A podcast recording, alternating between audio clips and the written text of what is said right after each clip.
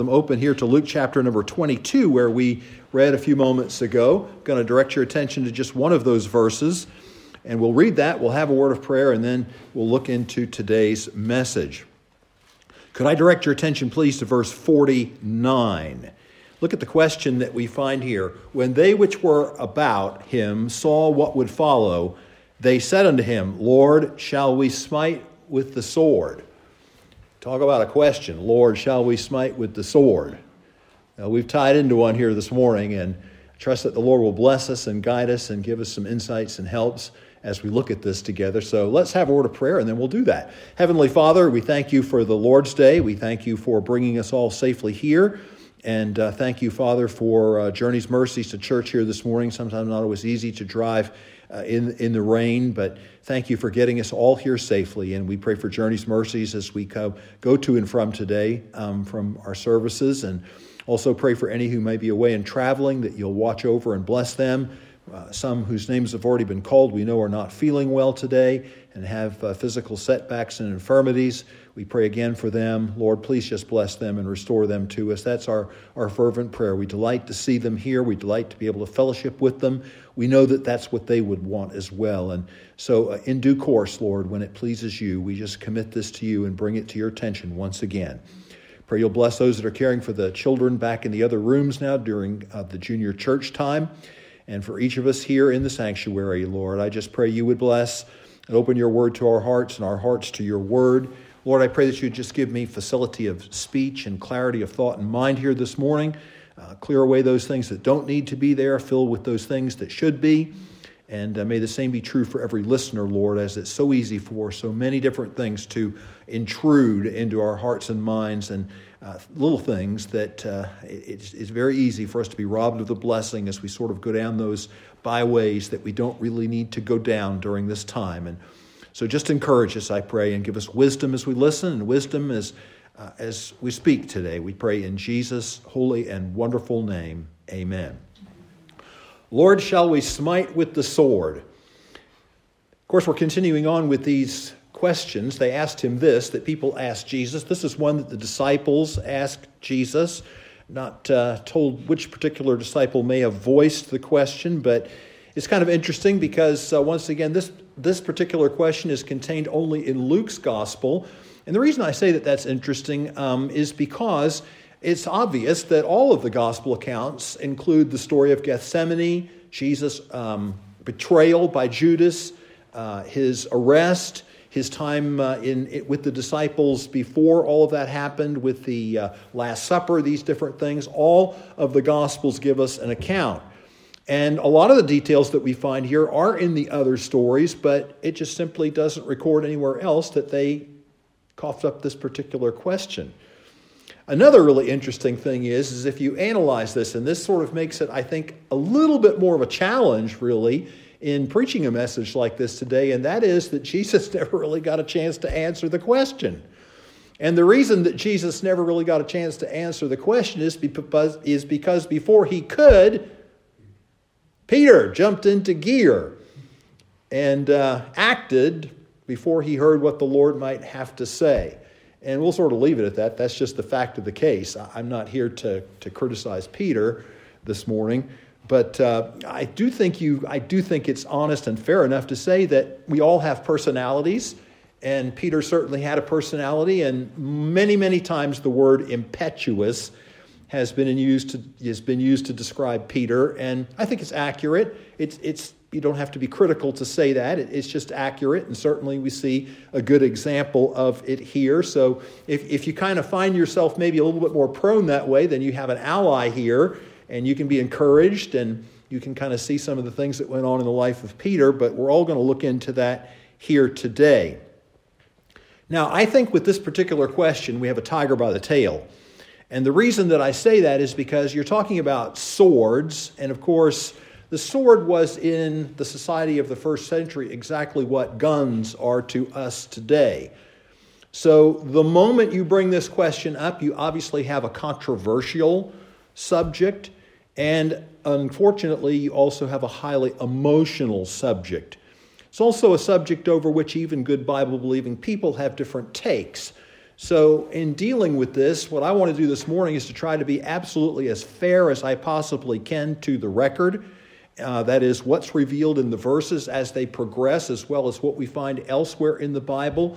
Hopefully, I can get this done without making someone mad. But uh, I, I, certainly trust and pray that you will uh, do exactly what we're exhorted to do in Acts of the Bereans to search the scriptures daily, whether these things are so. And if you have some further light or a question or something you'd like to, to share with me later, I'd be more than happy to hear that. I don't claim to have all the answers, but I have certainly prayerfully considered uh, the subject and try, doing my best this morning to be as honest as I can to the scriptures. Since we don't have the Lord directly answering these quest, the question that's been raised, I think the best way we can profit by this is first of all this touches on what I was just saying, trying to be as true and honest with the record as we can. I want to go over and be sure that it's clear in all of our minds exactly what transpired. More specifically, I want to draw your attention to the number of times that evening that the sword or swords were mentioned. Because I think as this unfolds, you begin to get a little better feel rather than just taking the isolated question. Also, although we hopefully, I, I think, will be able to avoid doing a lot of turning unless you would just like to see the verses, I might do that in some cases. We also have all of the other accounts, and some of them give a little piece of information here, something Jesus said there that maybe is not recorded in the one that's before us. And that all has to be factored in and weighed so that as you try to get the exact as possible progression of what happened, and what was said exactly at what juncture.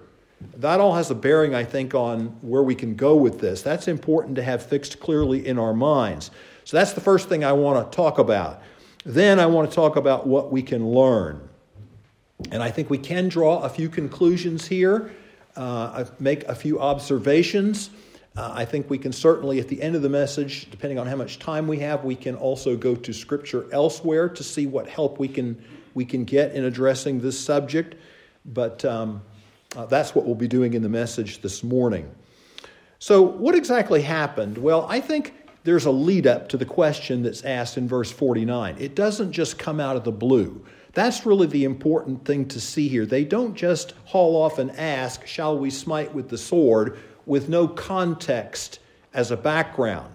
If you back up in Luke's Gospel to chapter 22, verse 36, here you will find the first of a couple of earlier references to swords. And I think, again, it's, impossible, it's very uh, um, important to look at this and evaluate and understand what's going on. So, what does it say here? Then said he unto them. Well, let's back up and read verse 35 so we get a feel for this. He said unto them, When I sent you without purse and scrip, scrip would be like a knapsack, something like that. When I, when I sent you with, uh, without purse, that is money, uh, and scrip, no, no supplies, no, no uh, backpack, and shoes. Lacked ye anything? And they said nothing. So now the Lord's going to kind of draw a contrast because these are all remarks that are given in order to prepare them for the fact that things are going to change rapidly now, right? Because they had been used to ministering while he was there with them bodily, he had sent them out on preaching missions, he had trained them. And actually, this question here is based on instructions he gave them on one of those preaching tours that they weren't to take all these different things. They were to depend, on the supply that would be given to them in the places where they went. And he was teaching them faith and God's provision and all of those types of things. So it, it, it, it starts there. But then he said unto them in verse 36, but now, see, things are going to change rapidly with the crucifixion and all of that. Um, he that hath a purse, let him take it, and likewise his scrip, and he that hath no sword, let him sell his garment and buy one. Well, that's an interesting thing for the Lord to say, isn't it? And again, you might be surprised just how much discussion back and forth and different ideas over there are over what exactly the Lord was trying to say to them. Did he really want them to go do that, or was he simply trying to make a point? That's kind of the, the two key things that people go back and forth over. Was he really telling them to go do that, or was he simply trying to take uh, an extreme case, so to speak, and say, you know what, you're going to encounter situations so perilous in the days to come that it would be worth actually selling your garment in order to buy a sword. Well, I don't, you, you know, I'm not going to argue with you over this, over what, which, whichever way you would want to go with this, but we do know this at least two of the disciples carried them. So, how do we know this? Well, we drop down to verse 38. Let's read again verse 37. For I say unto you that this that is written must yet be accomplished in me. And he was reckoned among the transgressors, for the things concerning me have an end. Notice now verse 38. And they said, Lord, behold, here are two swords. And he said unto them, It is enough. So again, you'd be surprised just how much people go back and forth over three little words, it is enough. What exactly was the Lord saying there? Was he saying enough of this talk? Was he saying two are enough for what I have in mind? Was he simply saying that, okay, I, I don't, we don't need to pursue this particular subject anymore? That maybe they hadn't completely understood what he was trying to say to them in verse 36, and the Lord just wasn't really ready to get into a full fledged conversation in a direction that they were thinking that maybe wasn't so much what he was thinking. All of these are ideas that people have. I'll, I'll, I'll try to confuse you if I can. So, so, so just hang on.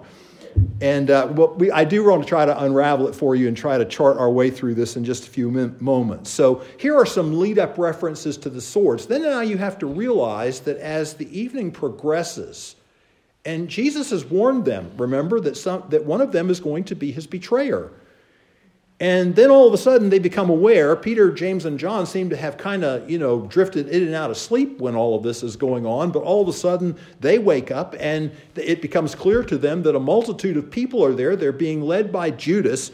And even though in Luke's account we're given the, deal, the detail afterwards, in the other account we're given it right away. But it, you know, chronologically, this would be before what goes on. What they see is what governs their thinking. And so you see this detail in verse number 53. Jesus says to them, When I was, see, Luke tells us this later, but it's obvious this is what they saw at this point. Um, when I was with you in the temple, ye stretched no forth, I'm sorry, verse uh, 52, I want. Then said Jesus unto the chief priests and captains of the temple and the elders which were come to him, But be ye come out as against a thief with what? Swords and staves. So we knew we know that when this uh, multitude of people that were sent from the included soldiers uh, came the, from the high priest, and Judas was leading them. He was the one who was going to give them the sign by kissing Jesus and betraying we, we know that they were heavily armed. And so think about it. Put yourself in the position of the disciples for a minute, because I think that's how you have to do this. Jesus had said something earlier in the evening about, well, the time is coming, maybe you want to consider having a sword. All right? They then say, well, we have two. Jesus said, well, that, that that's fine. he doesn't, doesn't seem to want to really talk about that any longer. And then all of a sudden, they see this multitude of people coming. They're armed. It's, it's, a, it's apparent they have swords. And it, like in their mind, I think they're thinking, is this what you're talking about? Is this what you're talking about earlier? That, that we need to smite with the sword? Is this one of those times that you're talking about? And unfortunately, uh, as I say to you before, um, Peter didn't wait for Jesus' answer, but he drew his sword and it's interesting that uh, Mark, or rather Luke's gospel that we're looking at here, Luke's the physician, you know, so he's precise with the details. He tells us that Peter cut off the servant of the high priest's right ear, so he makes it, it plain in verse number 50 which ear it is, but he leaves out Peter's name. Uh, John's the one that rats on him. So if you were to read John's Gospel, chapter number 18 and verse number 10, then you would find out that the one who did this was Peter. So two of them had swords, and, and obviously one of them was Peter.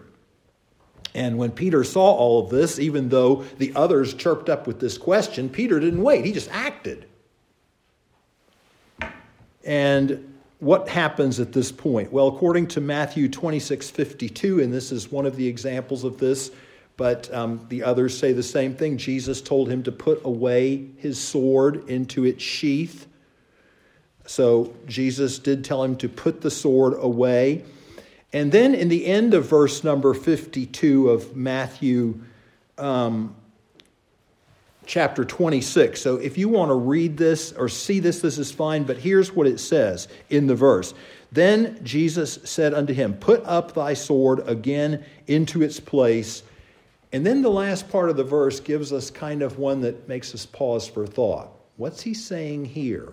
He says to Peter, For all they that take the sword shall perish with the sword. Now, we also know in the context of this that he's also said this to Peter. He's also said to Peter, Do you think that I can't right now pray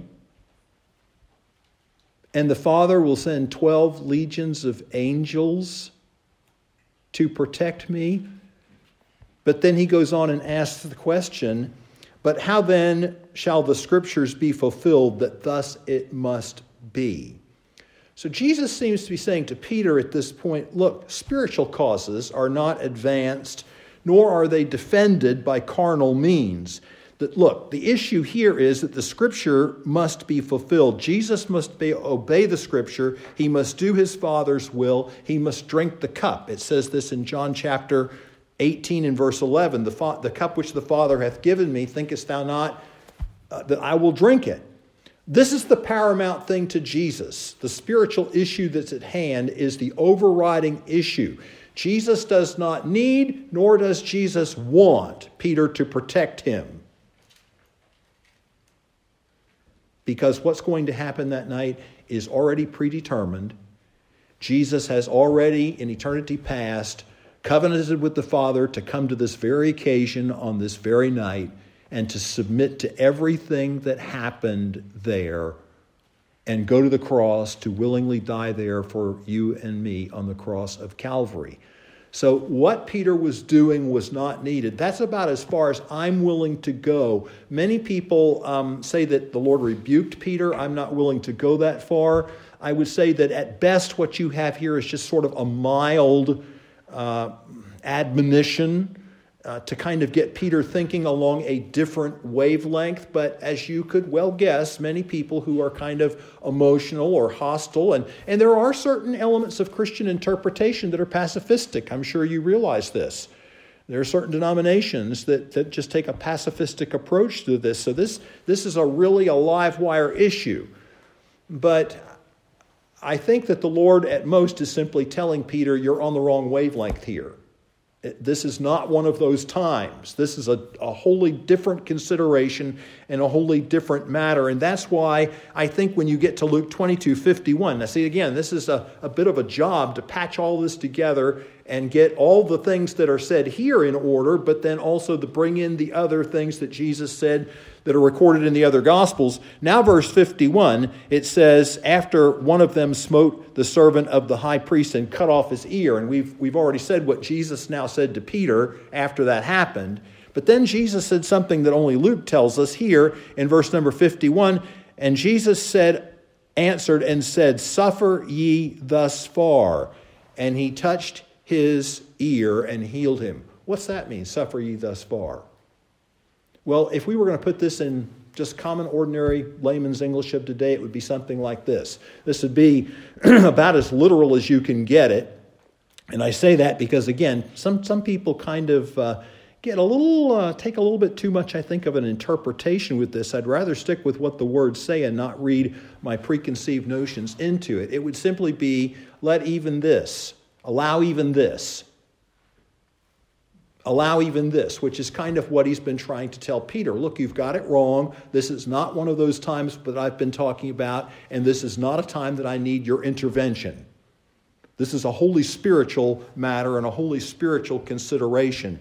And I keep saying that, and in just a few moments, I'm going to give you more information as to why I keep saying that. The very next thing that happens is exactly what Jesus knows and allows and wants to happen. Look at verse 54 then took they him and led him and brought him into the high priest's house. So he allowed them to arrest him. Okay, we kind of got this somewhat in our minds now as to what's going on here. So let's move to the second part of this and ask what we can learn. Well, again, I make the statement going into this. In truth, Jesus never responded to the issue that we really want him to talk about, because the issue that we really want Jesus to talk about and settle is the issue of armed resistance, or I guess if you were to put it more personally, personal defense, self defense. That's kind of what we think is going on here. That's kind of what we want him to talk about. But as I say, he doesn't really get a chance to answer the question. Instead, he gets a chance to respond to what Peter does. And there's a difference there. It's not just a semantic thing, it's really kind of an important thing to see how it all progressed because the Lord didn't have time to give the kind of answer that you and I are probably looking for here. He did have time to respond to what Peter did, and that's kind of how it went. And that's, as I say, that's, that's not insignificant. That's an important distinction. All right, let me tell you some things I think you can safely say from this. If you disagree, fine. I won't be upset with you. I only ask for the same in return. Okay? Number one, I can't see any circumstances under which you can actually say that Jesus condemned swords in general, or he would not have permitted the disciples to carry them. That to me seems self-evident. I don't see how really how you can explain that away. It's obvious that the disciples carried them on occasion. It's obvious that they had them on this occasion. When Jesus said to Peter, "Put the sword again into its sheath," it's not something Jesus didn't notice. You know, I guess in our society you would call that open carry because you, you I mean not that not that you couldn't have these assassins that would hide a dagger or something, but the kind of sword that Peter had, that it was not something that you really, it's not a concealed type weapon. Uh, so if, if the Lord really went in the direction that some people seem to want to represent that he does, then it seems you have an inconsistency here with him allowing the disciples to uh, have swords and carry swords. Secondly, if the disciples did misunderstand what Peter was saying in verse 36 when he said unto them, Hey, the time is coming. Now maybe you want to consider selling your garment and buying a sword. If the disciples really, if, the, if Jesus didn't really mean that, and the disciples got a wrong impression of what he was saying, then neither did he correct that. When you get to verse 38, he doesn't comment on it any longer. He just, when they say, Here are two swords, he just says, It is enough. He doesn't really, if, if, if, if the under, I guess if the, I guess what I'm trying to say here is, is if the misunderstanding is so significant, in other words, if they've gone off in the direction of thinking of literal swords and owning one, having one, or whatever, if that's so wrong, you would have thought if that's really the direction this was going, that Jesus would have addressed that. He does not.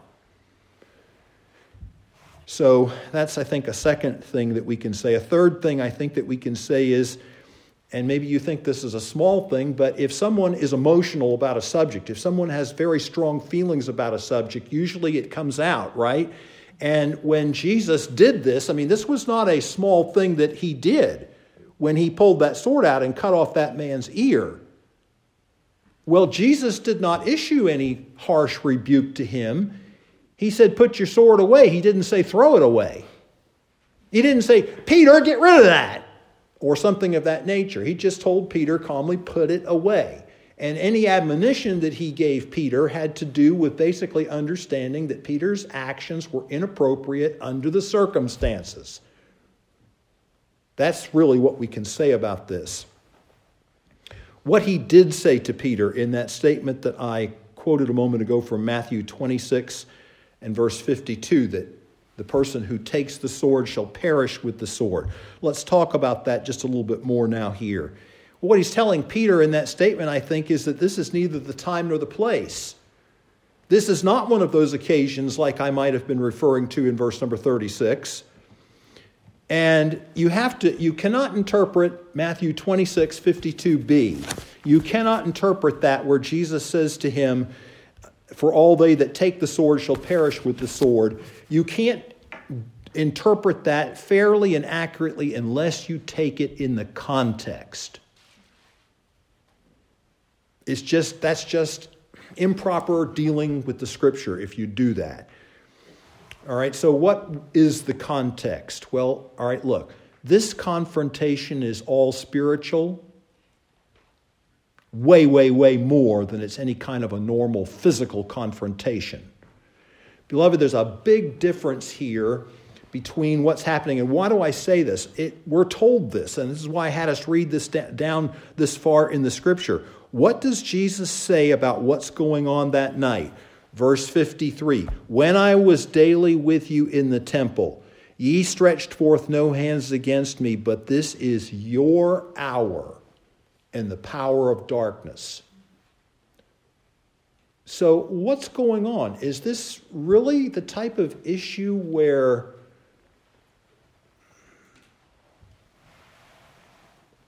let's draw this difference. Let me see if I can draw it this way. You're a preacher, and you're on your way to a meeting. And you stop at Sheetz or some place for gas, someone tries to hold you up. That's one context, right? Another context is you're a preacher and you're having a street meeting and you're the one who's speaking, and some guy comes up to you and starts yelling curse words at you and even starts pushing you and telling you to shut up. Do you see the distinction that I'm drawing here? One situation calls for one set of responses, and one calls for another set of responses. Because one circumstance is just purely what goes on in this world. It's purely the evil of this world. It's a fallen society in which we live. The other this comes about as a result of the gospel. This is doing the work of the gospel. And in that particular instance, I wouldn't feel it to be appropriate. And I can tell you, I've been in those circumstances before. I wouldn't really feel it would be appropriate to pull a gun out. That's me.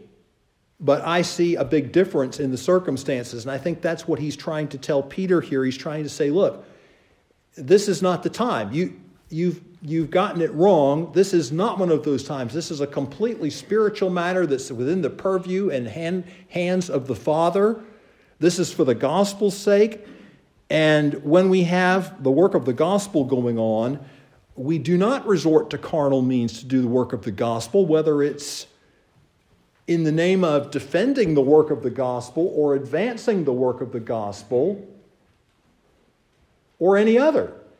And if you think about it for a moment, there's a lot of disastrous examples of the very kind of thing that I'm talking to you about right now. You know what? Right now, the Crusades are a blemish on the reputation of Christianity that probably will always be there. Why is that? Because here were people who were attempting, by the might of the sword, to bring Christianity to people. But you know, that's not how the work of God is done. It's not how the work of God is done in those contexts, and it's not, you can, you can make any application off of this that you want. The weapons of our warfare, Paul says, 2 Corinthians 10:4, the weapons of our warfare are not carnal, but mighty through God to the pulling down of strongholds. Every day we face a spiritual warfare. Every time we try to serve God, we face a spiritual warfare. We don't respond to that the same way that we do the other warfare that we're in or that we can be in. It, it's just, it's, it's a totally different thing.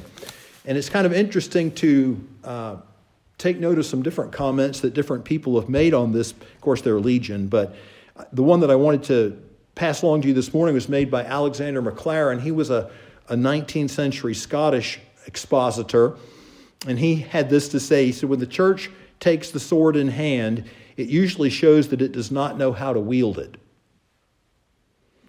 and as often as not has struck the wrong man. To which we might add, boy, there is a huge difference between Peter with the sword on the night in Gethsemane and Peter with a different sword on the day of Pentecost. And that's the distinction that's going on here. You know, earlier I was interested. Um, in the Sunday school, Lee had mentioned about Jim Elliot and company and the uh, uh, Ecuador. They were killed in, I think, 1952 by the, you used to call them the Aucas, now you call them the, the Waorani. Uh, people say now that Auca is a, is a pejorative term, and but anyway, whatever. I guess if you can avoid offending people, Waorani's fine. But did you know they had guns? Maybe you didn't know that. They did. In fact, uh, Nate Saint, who was the first one to receive a spear when, the, when they started throwing them, had a gun on him. But you see, the five men, and some of them came from some brethren background and so forth, so you can always say that there was some influence that way. But uh, they had covenanted together. They, they had this discussion ahead of time. What would their response be if they were attacked in the context of trying to reach these people for Christ? They agreed they wouldn't use their weapons for that. Now, they fired them in the air to, to try to deter and scare, but they would not use them in self defense if the context were the context that it turned out to be that day on that little beach, that it was the preaching of the gospel, it was the work of the kingdom that was going on. There's a big difference between that and all of a sudden someone busts into your motel room some night and starts to come into the room and threaten you. There's a huge difference in the context and circumstances and the principles that apply. That was their decision. That's the way they chose to handle the, that. And I, I, for one, am not going to criticize them for that. Peter, what do you suppose would have happened to Peter that night if he had proceeded? Where do you suppose that would have gone? Alexander Maclaren said, when the church has taken the sword in hand, it usually shows it does not know how to wield it. Well, I think Peter knew how to wield it, but can you imagine if Jesus hadn't intervened the way he did and healed that man's ear, what would have happened when they were facing that contingent of Roman soldiers and that all those thugs with staves and swords? Peter had been mowed down. I don't know, maybe Peter felt constrained because earlier in the evening he'd said that he was ready to go. Verse 33 earlier in the evening, he told him, He said, Lord, I am ready to go with thee both into prison and to death. Maybe he felt he had something to prove. I don't know. But on the broader issue, so that's what I can tell you about this. Um, on the broader issue of self defense, if you want to talk about that for a few minutes before the message closes, because now everybody's got all kind of thoughts rolling around in their minds, this is the best that I can put it to you from the scripture. If you think you have a better thought, by all means let me know. But I think this is the best that I can summarize what I think the scripture says. And that would be to say that the Bible assumes this right rather than ex- addressing it directly. And that's why we kind of wished. Aren't there a lot of places when you really wish you had an exact verse? I mean, you know, we, we start dealing with the sometimes with the modern charismatic movement. We say, oh, if we just had a verse, you know, and some people think they have one in 1 Corinthians 13, 8, and, you know, but, you know, there's so many complex questions that the Bible just doesn't give you a direct precept, a direct verse that tells you the answer you're looking for right then and there. Personally, I think that this is intentional because I think if you search the scriptures, you won't go without the light that God can give because the Bible speaks, and this is one of the reasons that the Bible is a living book. It speaks both by precept. If you lack the precept, it speaks by principle. And you have the principles. And I personally am of the belief there's no real question like that that you're going to address to the Bible, that if you do not Pray about it and search the scriptures enough. You will find some direction. And you know what? This is part of God's genius because the Bible is a book that's ancient, really, by modern standards, and yet you can't really throw at me any issue that with enough study and enough time, I might not have the answer, but I can find you somebody who's put time into it and does. And it all's coming from the Bible. How, how can the Bible address things that, that weren't even in existence in its day? How can the Bible be living in that and not out of date? And it's because it's a book of principles as well as a book of precepts. So here are just a couple of things to think about. If you don't mind, let's look at these couple verses. I think that it might help if you see these. And I've just chosen some, there, there's a whole lot more. Number one, how does the Bible address this? It addresses it by example. You've got tons of examples of this kind of thing in the Bible.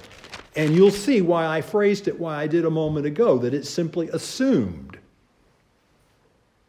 All right, so something about the sanctity of human life in Genesis chapter 14, if you want to turn there for a moment.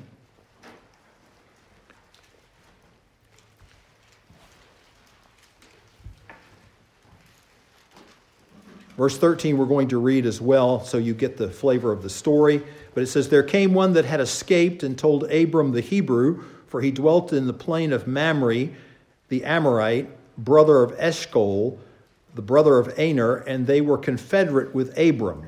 That is, what did they tell him? That these kings had come down and seized Lot, took Lot captive. What does it say Abraham's reaction was? Verse 14. And when Abraham heard that his brother was taken captive, he what? okay, you can read it.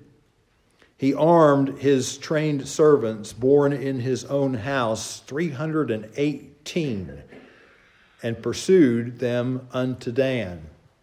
Didn't think twice. Bible doesn't go into a lot of precepts on it. You just have the examples time after time after time given. Never anything negative said about those things. It's as if they're just assumed Let's turn over to another example. Let's go to the book of Nehemiah. So you're going to have to start kind of questioning the spirituality of a lot of people if the Bible doesn't assume the right of self defense. Nehemiah chapter 4, look there.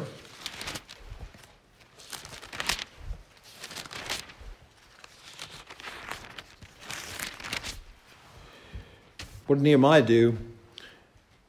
When these people were threatening the Jews, these outside people, as they were rebuilding the walls, verse 13, therefore I set Therefore set I in the lower places behind the wall, and on the higher places I even set the people after their families with swords, their spears, and their bows. Hmm. It's like Nehemiah had any convictions against it. All right, let's look over at one more the book of Esther. And like Esther and Mordecai didn't have any problems either. Let's go over to the book of Esther. Remember the story? They were going to, Haman and all that crowd were going to destroy the Jews. Verse number 11 of chapter 8, find that. Wherein the king granted the Jews which were in every city to gather themselves together and to stand for their life. See, this is a different context. This is standing for your life. This is not offensive, this is defensive. Uh, to stand for their life, to destroy, to slay, to cause to perish all the power of the people and province that would assault them, both little ones and women, and to take the spoil of them for a prey upon one day in all the provinces of King Ahasuerus, namely upon the 13th day of the 12th month, which is the month Adar. So there are three, and many, many other examples could be given. I'm going to do one more thing. I'm going to ask you to turn back to the book of Exodus, chapter 22. I find this maybe the most interesting verse in the whole subject to play with because you have the examples. I just gave you three, there are many others. And now you have principles. So here's a verse from the law that gives us certain principles. And I find this fascinating because it is so up to date in what it gives here. In fact, you'll find that a lot of our law today comes out of so much of this. So look at Exodus chapter 22 and verse 2. If a thief be found breaking up, and be smitten that he die, there shall no blood be shed for him. What's the difference? Read the next verse. If the sun be risen upon him, there shall be blood shed for him, for he should make full restitution if he have nothing, then he shall be sold for his theft. In other words, you don't just have carte, carte blanche to shoot people. Because there is such a thing as the sanctity of human life. But the Bible makes allowance for the fact if this happens at night where you cannot reasonably, reasonably ascertain that the, that the thief is simply a thief and, and does not pose to you other than stealing your goods, does not pose to you any grave and imminent threat of bodily harm or death, and you shed his blood under those circumstances, you're in trouble. In the nighttime, you don't have the opportunity to, especially in those days, I mean, you don't just go flipping on electric lights and, and all that kind of thing and ascertain what's going on. You don't know whether in the dark this man's armed, you don't know what his intentions are. And so, in this particular case, and what does modern law have to say? Well, modern law is very interesting along this line. I'm sure many of you have looked into this. I know I have because I think it's my responsibility to know what the law says in this respect. But essentially, modern doctrines of self defense and our laws that are built on them give you the right of self defense if you reasonably believe that there that the use of deadly force is immediately necessary in order to prevent someone else from inflicting on you either grave bodily harm or death. And you know, the whole key to the whole crux to this whole thing is reasonably believe. It's what you reasonably believe. It's what a jury's going to find that you could reasonably believe to be true. Why is that? Because you can't always prove everything that's going on.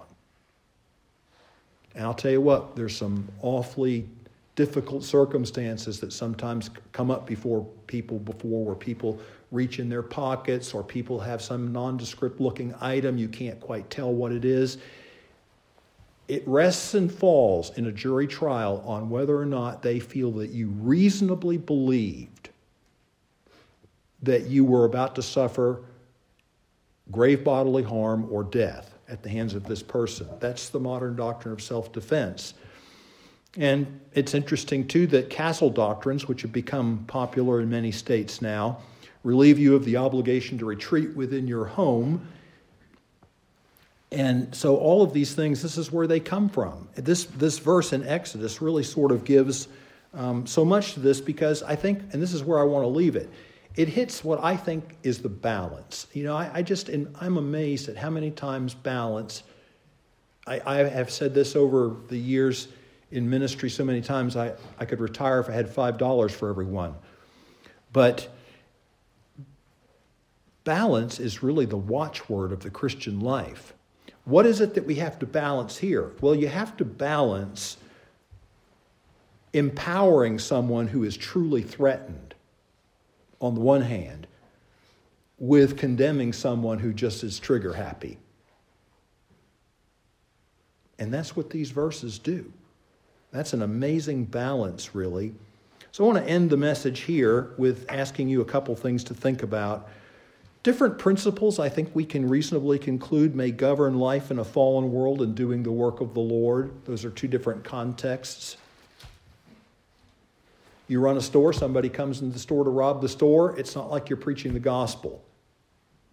It's a different context, right? So different principles may, may govern life in a fallen world and doing the work of the Lord. I think that's a reasonable statement to make. But I think you can say this about both of them, and it comes right back to what I was just saying. We can always say that there is a balance. Trust the Lord, but prepare.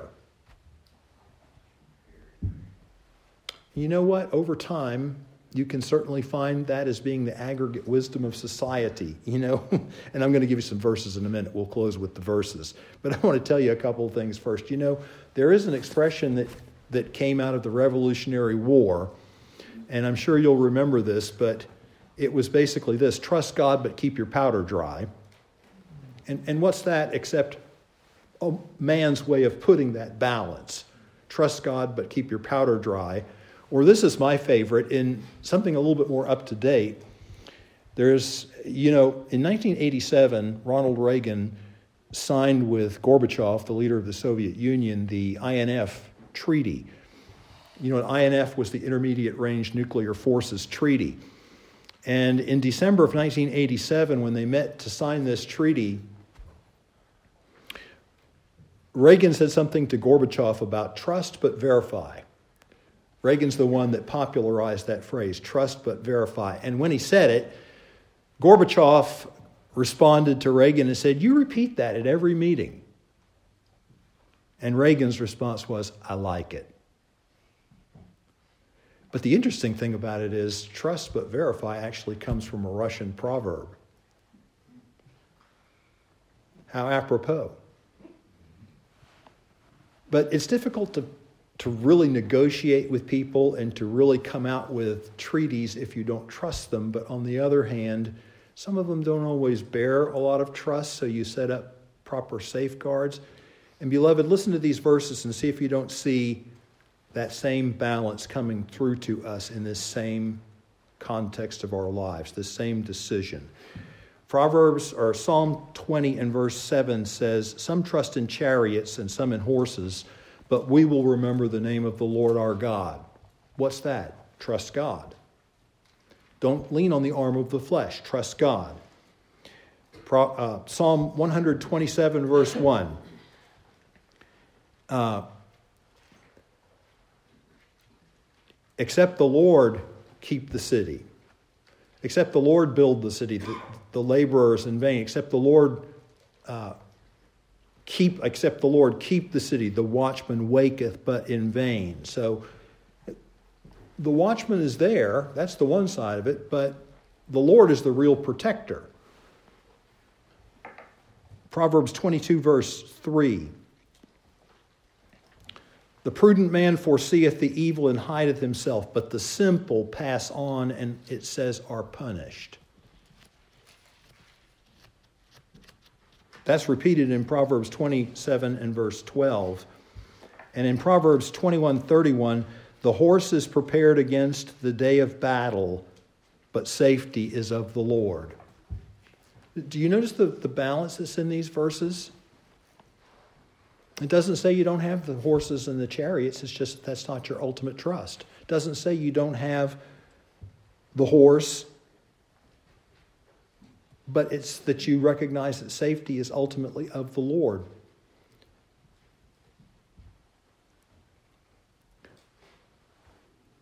Can't we apply this in our own lives, beloved? That balance of understanding that maybe ultimately ask yourself this question maybe ultimately who ultimately who has the responsibility for your and your family's protection? If you don't mind i'll philosophize for just a moment at the end. You or the police?